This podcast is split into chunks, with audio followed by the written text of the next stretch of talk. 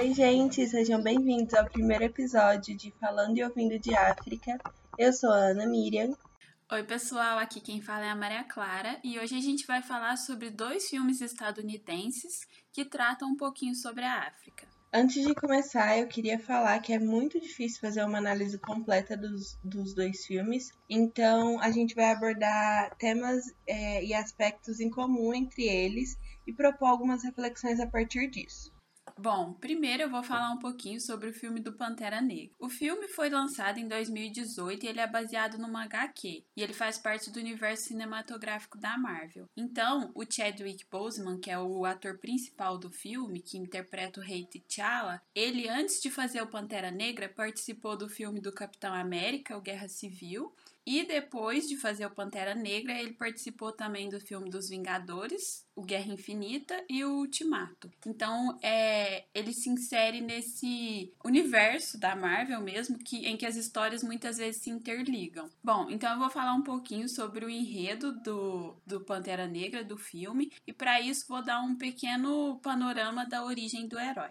É, a primeira aparição do Pantera Negra foi numa HQ do Quarteto Fantástico e o Pantera Negra se originou de um acontecimento que foi quando estava tendo uma guerra entre algumas tribos e caiu na Terra um meteorito que continha Vibranium. Eu já vou explicar o que é o Vibranium. E aí um desses guerreiros ingere uma erva coração, que é um tipo de planta, que foi afetada por esse metal, pelo Vibranium. E aí ele ganha habilidades sobre-humanas humanas, força é, e muitas outras coisas. E assim ele se torna o primeiro Pantera Negra. Aí ele vai unir as tribos que estavam guerreando e assim formar o reino de Wakanda. Wakanda é uma, uma nação que reúne diversas tribos e se desenvolveu a partir do Vibranium. O Vibranium, que é um metal extremamente poderoso e que fez com que o Wakanda se tornasse extremamente tecnológica. Então, eles têm, no filme, mostra um centro que tem inúmeros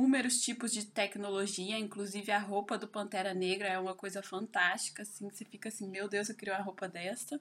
E então eles são extremamente tecnológicos, só que eles não mostram esse poder para o resto do mundo. As outras nações do mundo veem eles apenas como um pequeno país rural e atrasado, só que é totalmente o contrário. E aí tem até uma parte do filme muito interessante que o T'Challa, que é o, o Pantera Negra, ele se refere a armas como coisas primitivas, porque a tecnologia deles está muito além disso. E no nosso, no nosso contexto as armas são algo muito, muito tecnológico, mas para eles já é totalmente o contrário. Bom, a história do filme vai se dar a partir da morte do rei T'Chaka, que é o pai do T'Challa. Quando T'Challa assume, passa um tempo é, e aparece um wakandiano que desafia ele pelo trono de Wakanda. Esse wakandiano, ele é uma grande surpresa para todos os wakandianos, porque ele não nasceu e não foi criado em Wakanda. Ele nasceu e foi criado nos Estados Unidos.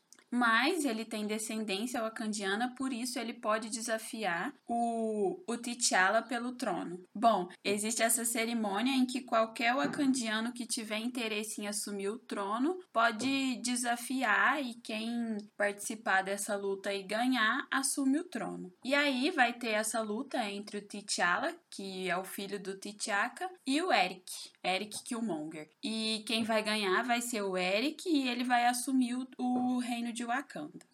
E aí, a partir disso, vão acontecer muitas coisas, porque o, a visão do Eric sobre o que fazer com Wakanda e todo o poder que ela tem é muito diferente da visão que o T'Challa tem. O Eric ele quer expandir esse poder e mostrar esse poder pro resto do mundo para poder acabar com a violência e a opressão que ele sofreu e ele viu outras pessoas como ele sofrerem. Então, vai ser esse conflito entre as visões e, e o poder de Wakanda e o que pode ser feito com ele. Depois eu, a gente vai voltar um pouco mais nisso, mas eu queria deixar uma curiosidade também, que eu fiquei pensando sobre o nome do filme, que é Pantera Negra, que existe, existiu nos Estados Unidos o Partido dos Panteras Negras, e eu fiquei pensando pensando se tinha alguma relação entre os dois nomes e tudo mais. Eu pesquisei e não tem nenhuma relação exatamente direta assim, mas a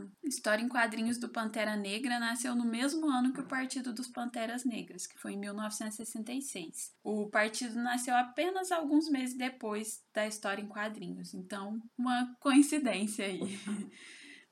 É, o segundo filme que a gente vai tratar é o Black King, que é o álbum visual barra filme musical da Beyoncé, né? Que acompanha aí o, o álbum dela, The Lion King The Gift. É, esse, esse álbum, esse filme foi inspirado pelo Rei Leão, de 2019, que é um filme que a Beyoncé participou como a voz da personagem Nala. E ele usa de trechos do filme é, alguns pequenos diálogos para fazer a ligação ligação entre a música e manter aí uma coerência da história do Rei Leão entre a história narrada pelas músicas. No total, o álbum tem 27 faixas, sendo que 14 delas é, são as músicas mesmo, é, que a Beyoncé interpreta e tem, conta com vários compositores, e 13 clipes de áudio extraídos do filme. É uma curiosidade já sobre o Black King é que o filme é dirigido pela própria Beyoncé, então assim, Beyoncé mesmo, do, todas as partes possíveis desse filme. É, como o filme é inspirado pelo Rei Leão, eu acho muito importante fazer um resumo da história do filme para quem nunca assistiu, apesar de ser um clássico. É, o Rei Leão ele conta a história do Simba, o filhote do rei Mufasa, que no caso, né, é um rei leão que vive na savana africana. Esse rei ele tenta ensinar para o seu filho sobre a função de ser rei, né, sobre o que é ser rei, que envolve manter o equilíbrio, respeito entre as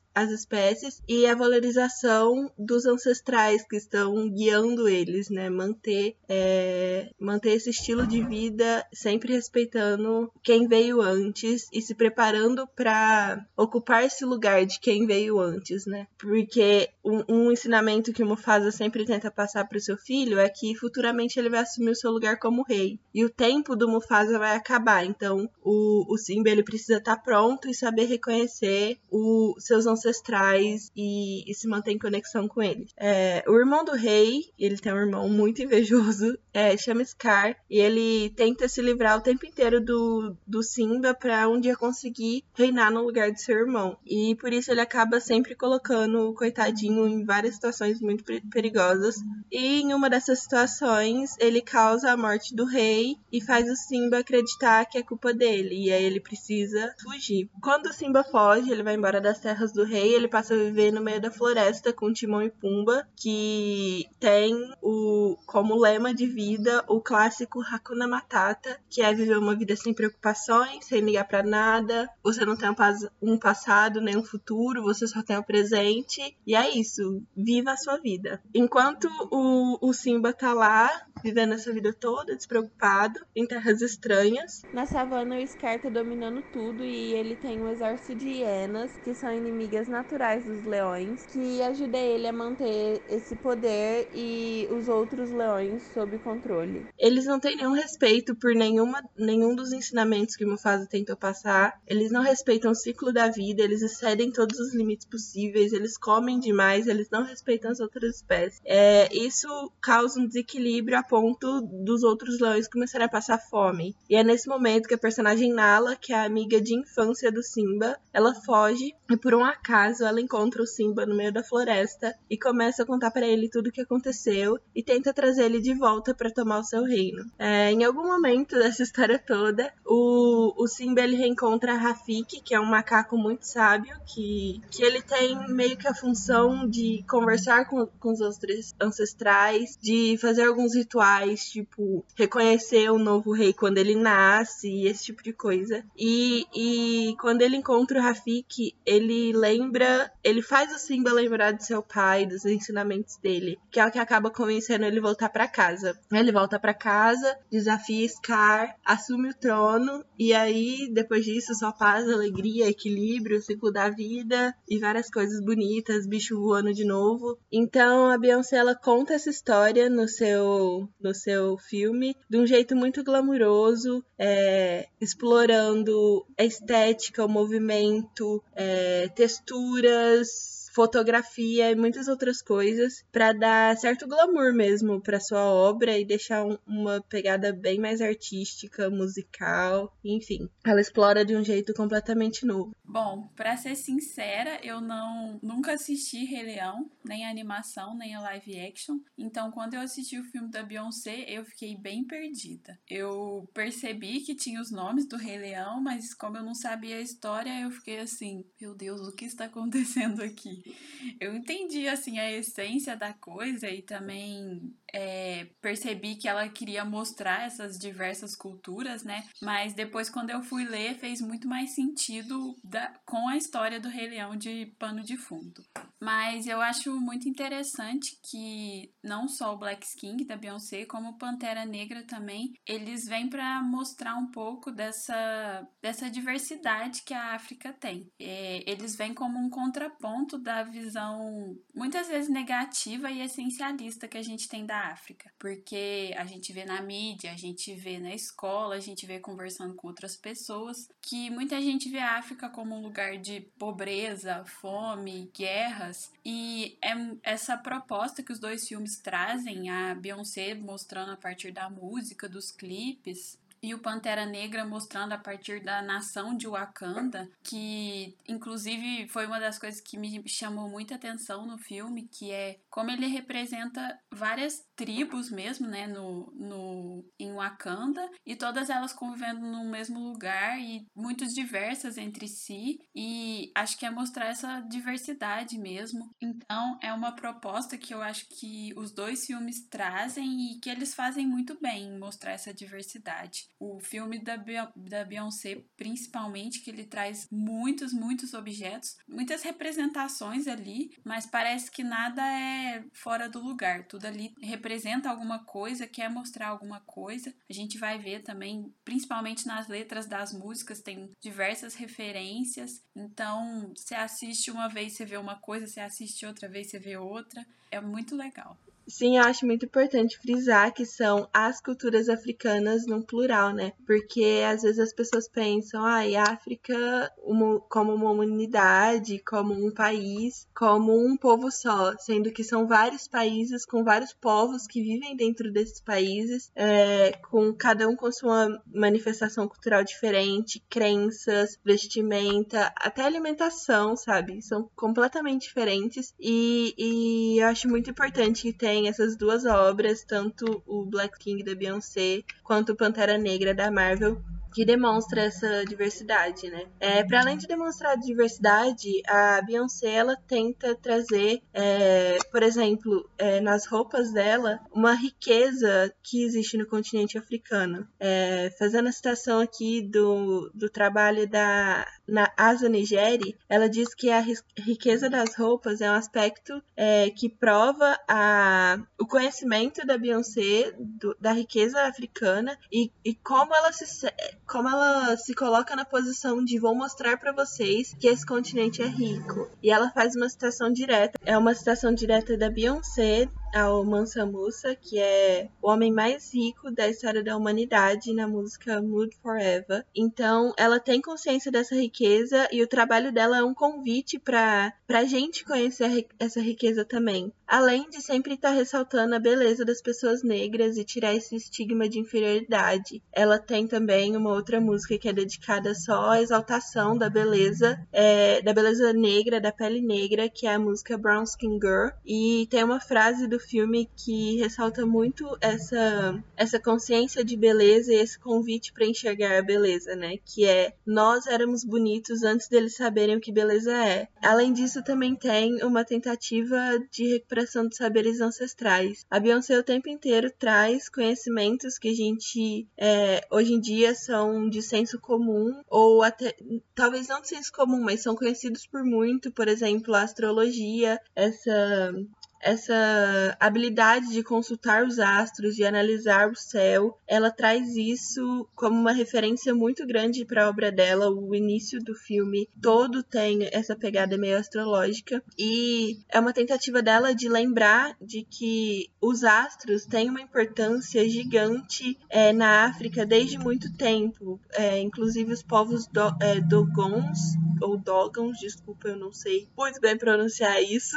E os egípcios, eles já consultavam os astros, eles já tinham mitos baseados nisso, eles já tinham ciência baseada nisso. Então, não só uma recuperação do que a gente vê, não só uma ressignificação do que a gente vê é, das pessoas e do continente, mas também sobre a ciência que, que, que nasceu no, no continente africano, que nasceu na África.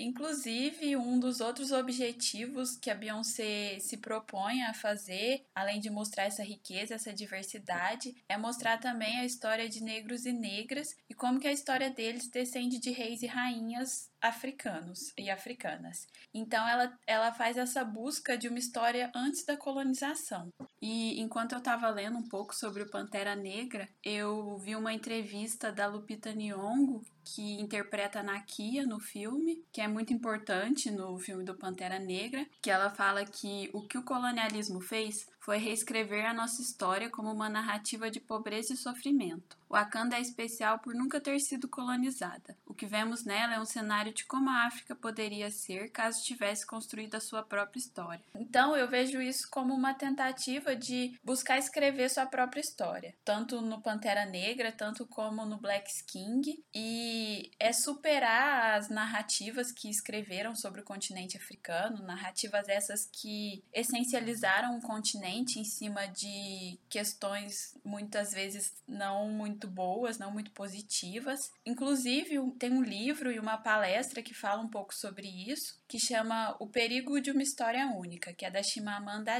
Adichie, que ela fala sobre essa história única que foi escrita sobre a África, essa visão muitas vezes negativa de pobreza, guerras e tudo mais, e que eles estão tentando superar assim essa narrativa e a, a busca da, da escrita da própria história. E aí a gente já consegue fazer uma ligação com a proposta do podcast, né? Que é analisar produções feitas fora do continente africano e que refletem a história do continente de uma maneira que foge a, ao, entre aspas, comum, né? O que a gente vê aqui, que é a história de pobreza, de exploração, de colonização. E foi justamente por isso que a gente escolheu esses dois filmes. São dois filmes muito grandes, que recentes também, feitos por artistas que são muito conhecidos, ou se não eram, ficaram conhecidos por esse trabalho, é, e, e, são artistas que têm essa ligação com o continente africano, são artistas afro-americanos, né? Então, eles, eles contam uma história que também é deles e tira esse lugar de, de sofrido, sofrimento, de dor. Então, já falando da ligação que a gente encontra entre as duas obras, é que tem essa ligação do negro em diáspora, que para quem não sabe, é, a diáspora significa que é um povo que foi separado. É, a diáspora negra ela foi uma diáspora forçada, ela foi uma diáspora sim que veio com, com a exploração, que veio com a escravização, que veio com essa colonização. E, e hoje a gente tem é, pessoas negras pelo mundo todo, principalmente na América, né? América do Sul aqui, América do Norte, que tem um número muito grande de negros que foram arrancados do continente africano. Inclusive tem um termo que a gente chama de Atlântico Negro, que fala um pouco sobre a identidade que esses negros em diáspora aqui na, nas Américas eles criaram. É, a gente não vai explorar muito isso aqui no podcast, mas a gente vai deixar resumindo sobre, tanto na nossa descrição quanto nos nossos posts do Instagram. Então quem ainda não viu, vai lá seguir a gente. O nome é então fiquem atentos lá também, porque algumas coisas que a gente não conseguiu explorar aqui, a gente vai deixar lá como meio de estudo, meio de lembrar e de frisar também esse termo. E é interessante como o negro em diáspora ele se vê nessa posição de responsabilidade de explorar essa pluralidade do continente africano, essa, essa responsabilidade de divulgação de uma nova história, de um novo olhar sobre a África e como as duas obras elas exploram é, a diversidade de culturas por meio de, de coisas muito sutis, como os dialetos presentes nas falas dos, dos wakandianos do filme, que a Maria vai falar um pouquinho mais, é, as roupas escolhidas tanto para o filme da Beyoncé quanto para o filme do Pantera Negra, a, as cores que, que aparecem, as armas escolhidas, as manifestações religiosas que são representadas, enfim, cada coisa ali tem o seu propósito de estar ali e representa uma coisa. É, e aqui um comentário, não sei se chega a ser uma crítica, é um comentário assim que, que me surgiu enquanto eu assistia principalmente o filme Black King, é, que tem tanta referência, assim, em uma cena só tanta referência no, durante o filme que você não consegue compreender, compreender todos de primeira olhada, assim. Você olha e você fala isso, ah, que legal, isso é africano, reconheci que isso é africano, mas de onde vem? E aí, para você entender todas as referências, ou pelo menos conseguir identificar a especificidade de algumas, você tem que fazer uma pesquisa muito extensa. Então, isso demonstra todo o trabalho que teve, e, e aí fica uma questão: é efetivo de de informação ou só é uma introdução a isso, de veja tem diversidade é, e não de educação mesmo, propriamente de, de essa diversidade essa característica vem de determinado lugar, de determinado povo, de determinado espaço.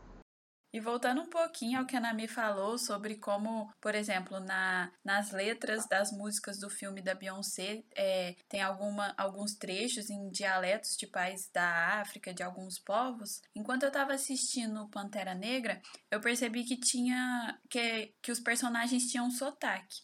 E aí eu fui pesquisar um pouco sobre isso e eu achei uma notícia que falava que o sotaque dos personagens foi baseado numa num povo da África do Sul que usa o idioma Xhosa. E acho que é assim que fala, que é uma das línguas oficiais do país, inclusive, e, e que cada personagem incorporou o sotaque de uma maneira. E aí é interessante perceber também como, por exemplo, um dos personagens do filme do Pantera Negra, um Baco, ele é líder de uma tribo de wakandianos que se isolou um pouco das outras tribos, mas que faz parte ainda dessa sociedade. Mas o sotaque dele é ainda mais diferente dos outros wakandianos. E aí a gente percebe como até mesmo nos detalhes mais sutis desse filme tem a proposta e a afirmação dessa diversidade e de como cada cultura é única e importante também. E aí eu acho interessante que ao mesmo tempo que esses dois filmes eles deixam evidente a pluralidade, eles também tratam de humanidade entre os povos, né? É, porque eu fiz aquela crítica a Beyoncé de misturar os elementos e aí a gente não conseguia identificar de cada lugar veio, mas a intenção dela justamente é mostrar a humanidade. E eu também tinha falado que é muito difícil identificar as referências que estão muito misturadas, mas na, no artigo que eu já citei antes da Asa Nigéria, eu vou deixar ele na edição, ela faz algumas dessas referências e ela mesma admite que é muito difícil analisar a obra completa e falar todas as, as características que ela aborda. É, e que se ela, se ela como doutora né, nessa área de filosofia africana ela quisesse desenvolver um trabalho inteiro só com esse filme, ela conseguiria tranquilamente. Porque tem muito material ali escondido no, nos detalhes. Então, seguindo aí essa linha de pensamento de humanidade entre os povos, tem uma referência bem direta, assim, bem direta mesmo, ao pan-africanismo. Se toda a obra já não tivesse baseado nessa, nessa ideia de retomada e de união entre os povos africanos negros distribuídos pelo globo, ela faz essa essa referência direta é quando ela coloca a bandeira dos Estados Unidos com as cores do pan-africanismo em uma das cenas do filme. O pan-africanismo é um conceito que ele é um pouco extenso, assim, na verdade ele é muito extenso para ser explicado aqui no podcast. Não é nossa intenção trazer esse tema para a gente debruçar sobre ele, mas como a gente citou, a gente não pode deixar de lado. Então a gente vai colocar também na descrição e no nosso Instagram alguns resuminhos sobre o pan-africanismo para vocês poderem entender e avançar um estudo aí que talvez vocês queiram fazer depois de ouvir esse podcast. E sobre o que a Nami tinha falado um pouquinho atrás sobre a questão do Atlântico Negro, é, enquanto eu assistia o, o filme do Pantera Negra, é, eu percebi um pouco da diferença entre a construção da, do personagem, do T'Challa e do Eric. O T'Challa, que nasceu e foi criado em Wakanda sobre as tradições daquela nação, e o Eric, que foi um negro nascido no contexto da diáspora, ele é um negro descendente de wakandianos, então ele tem uma, uma experiência totalmente diferente do T'Challa, e por isso também uma visão totalmente diferente do que poderia ser feito com o poder e a tecnologia que o Wakanda tem.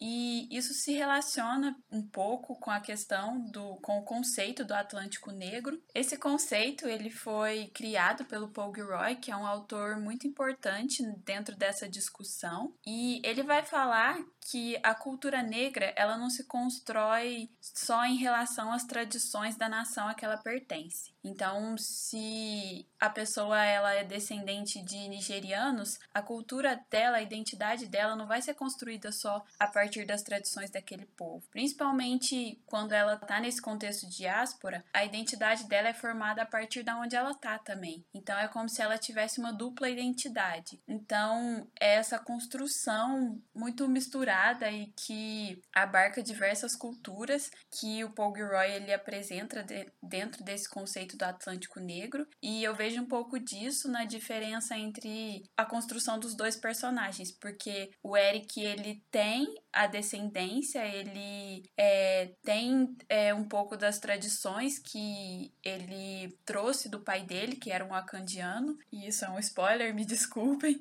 mas é diferente do T'Challa, que nasceu e foi criado lá, então a construção é totalmente diferente. É como se o Eric tivesse essa dupla nacionalidade, essa dupla consciência de si.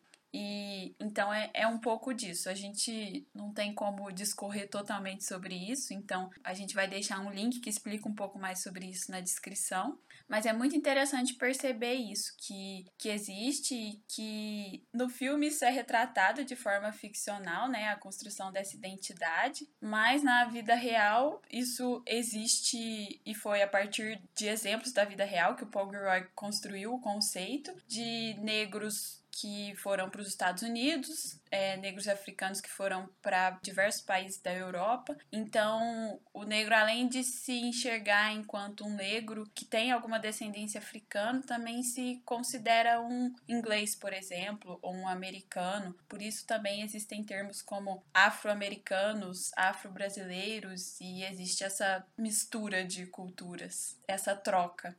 E como exemplo da vida real, assim, né, fora da ficção, é, desse conceito, a gente tem os próprios artistas que fizeram esses filmes, né, fizeram essas obras. Porque são pessoas afro-americanas que buscaram retratar no audiovisual uma África que representa uma, um lar, que representa a origem, mas eles também não se tiram da posição de somos americanos, é, escrevendo uma história de um povo que também é meu, mas que não estou lá. Essa dupla consciência ela existe na Beyoncé, ela existe nos diretores de Pantera Negra, existe nos atores de Pantera Negra. Então, a gente tem aqui o exemplo perfeito, eu acho. E mais uma vez citando a Asa Nigéria, porque naquele artigo que eu já falei que vai ficar na descrição, ela dá o um nome para isso de espólio de Maafa, que é o direito legítimo de pessoas negras é, de se nutrirem de qualquer fôlego de vida que venha da África. É, principalmente porque essa afrodiáspora ela foi feita de maneira forçada e alheia à vontade de quem foi retirado do seu continente, né? E esse conceito, ele vem a partir da do trabalho de uma intelectual afro-americana chamada Marimba Ani, que ela chama de Maafa a desgraça coletiva negra, que é essa invasão do continente africano com fins de, do, de dominação. Então, encerrando aqui, a gente pode dizer que os artistas aqui que a gente citou, eles usam do poder semiótico e pedagógico da arte e eles buscam a reumanização da população negra, que é um trabalho muito importante, muito bonito, e além de de ser tão importante nesse, nessa parte pedagógica, são obras muito, muito gostosas de assistir. Então, quem ainda não, não assistiu, eu sugiro muito que vai assistir. É, é muito fácil encontrar os dois filmes aí clandestinamente na internet. Se alguém quiser o link aí, posso estar passando clandestinamente no nosso Instagram. A gente não tá apoiando a pirataria, mas meio que tamo. E é isso, gente. Consumam mais esse conteúdo porque é muito gostoso de assistir. E a gente se vê no próximo episódio. Até mais, pessoal. E se tiverem alguma dúvida, sugestão, crítica ou elogio, só chamar a gente no nosso Instagram. Um beijo. Beijo.